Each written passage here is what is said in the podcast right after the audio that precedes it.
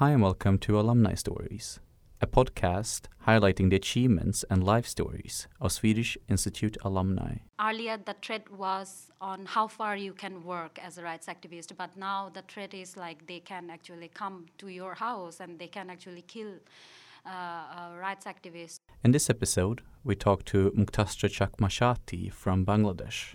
Muktasree, who has taken part in the Swedish Institute's leadership program, Young Connectors of the Future, is a human rights activist working tirelessly for the rights of women and minority communities, despite the increasingly dangerous environment that Bangladeshi rights activists find themselves in.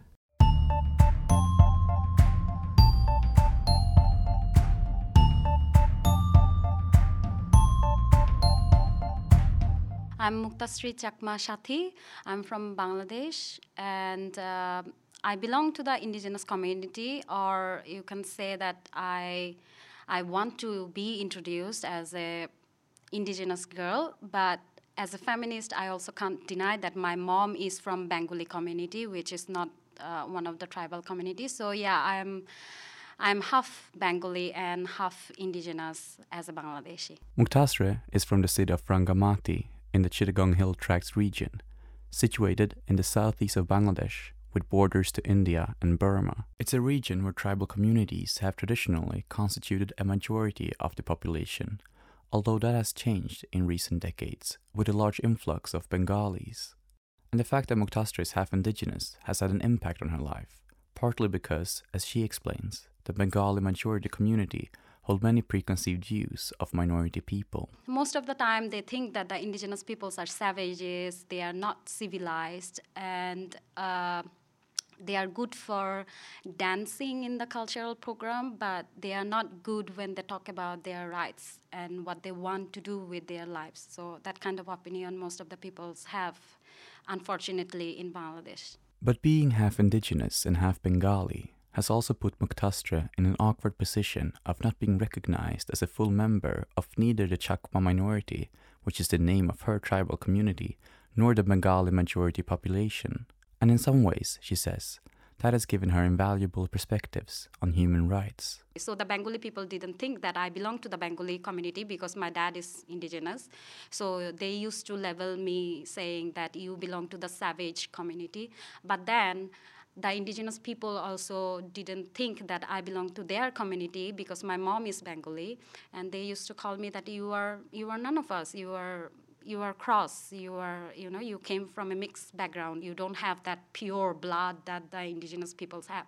So yeah, I I think I belong to a no man's land uh, because i hold this different kind of uh, identity in myself i actually can look through an indi- incident from a third eye because i don't hold any prejudice I, I, I know that i have the identity of indigenous peoples but i know that i have the identity of other other people as well from the majority people so whenever an incident is happening i actually can look onto that incident from a third eye, from a neutral perspective, rather than rather than uh, looking into the perspective from uh, from a specific identity. Muktasree says her engagement for human rights and activism to large part comes from her own family and childhood.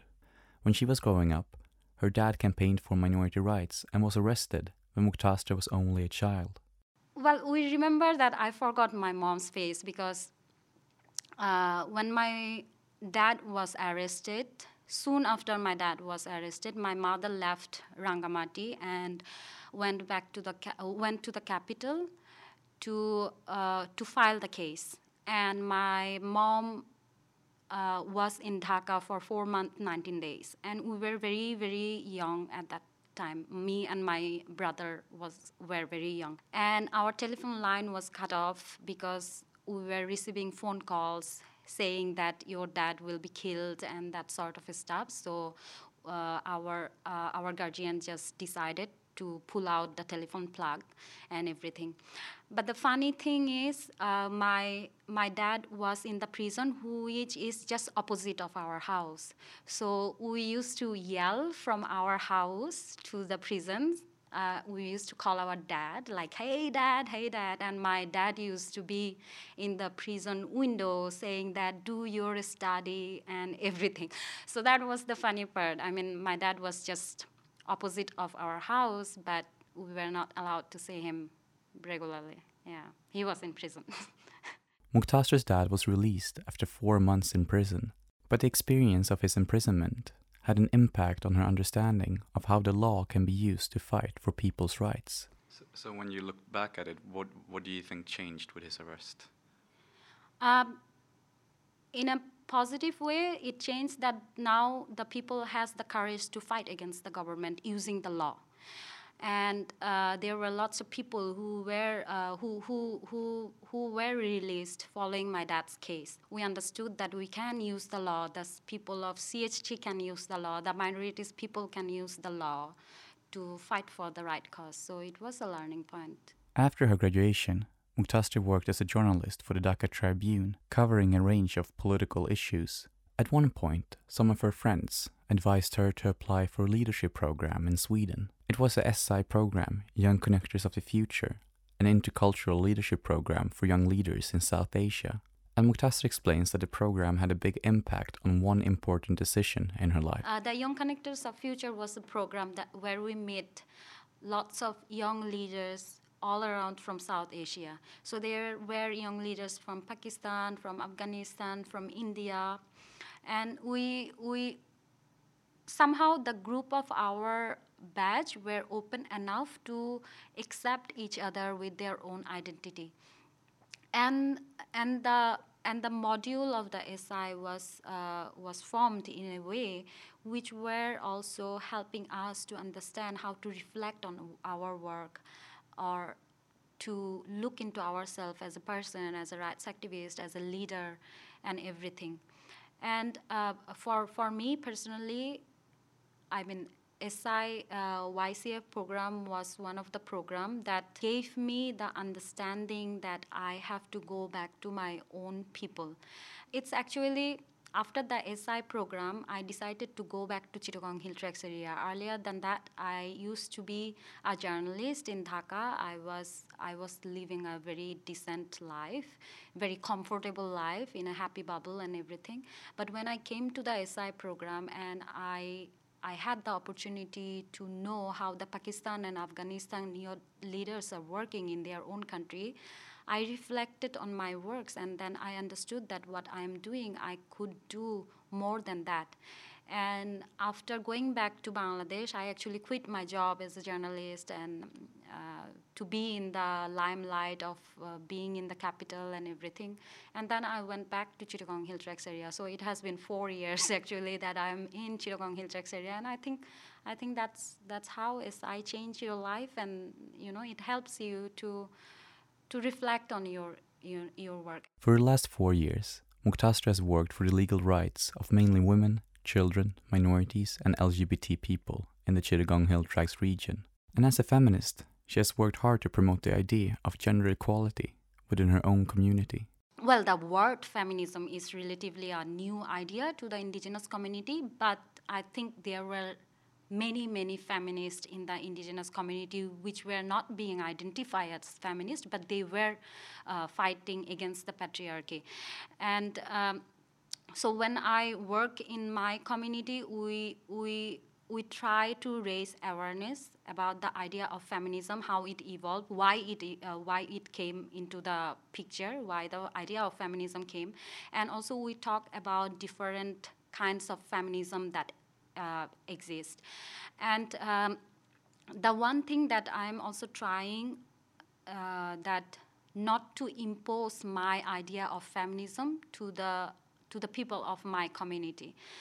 Because the beauty of the feminism is also it shape up according to the context. It's not like something very rigid that can't be changed but working for the rights of minorities in Bangladesh has become increasingly dangerous in recent years. Last year, the editor of the only LGBT magazine in Bangladesh was killed, and Muktasree has received threats well, there were multiple multiple incidents that I received threat. I mean, uh, I, I will just say that, see, I'm, as, as a rights activist, I, I talk about the mm, uh, government fault, fault that I mentioned earlier as well.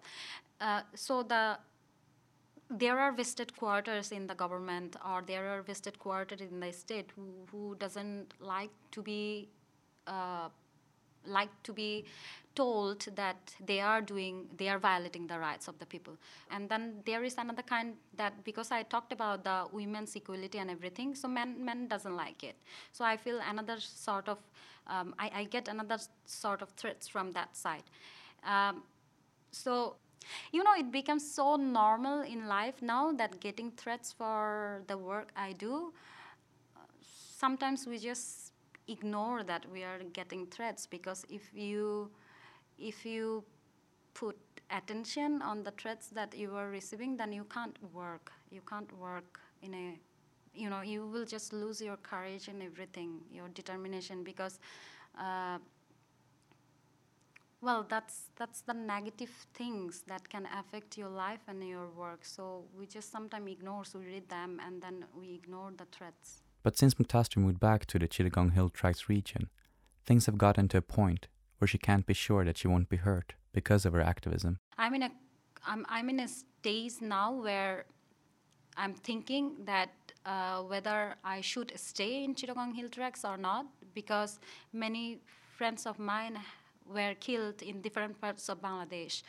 So uh, earlier the threat was on how far you can work as a rights activist, but now the threat is like they can actually come to your house and they can actually kill uh, rights activists. So I'm in a uh, dilemma now that whether I, I, I should live in Chittagong Hill Tracts and, you know, be killed or I should go find a place from where I can manage to stay alive and then work for my people.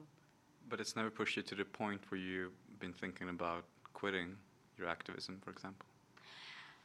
Of, of course it did. Of course it did many times. But then there are also other people who, who are sending you messages. I mean, if, you, if, I mean, if I get one threat, then, then uh, that is true, but also I'm getting encouragement from other people. That is also true. I understand that it is difficult to understand how we can talk uh, on the threats on our life in a so calm way, but that is a part of our life. It is, it is normal for our life to get threats as a rights activist and other things because there will be always enemies, but then there are always good friends. Thank you for having listened to Alumni Stories. In this episode, we talk to Muktasree Chakma Sathi from Bangladesh, a human rights activist living and working in the Chittagong Hill Tracts region in the southeast of Bangladesh. My name is Viktor Lövgren.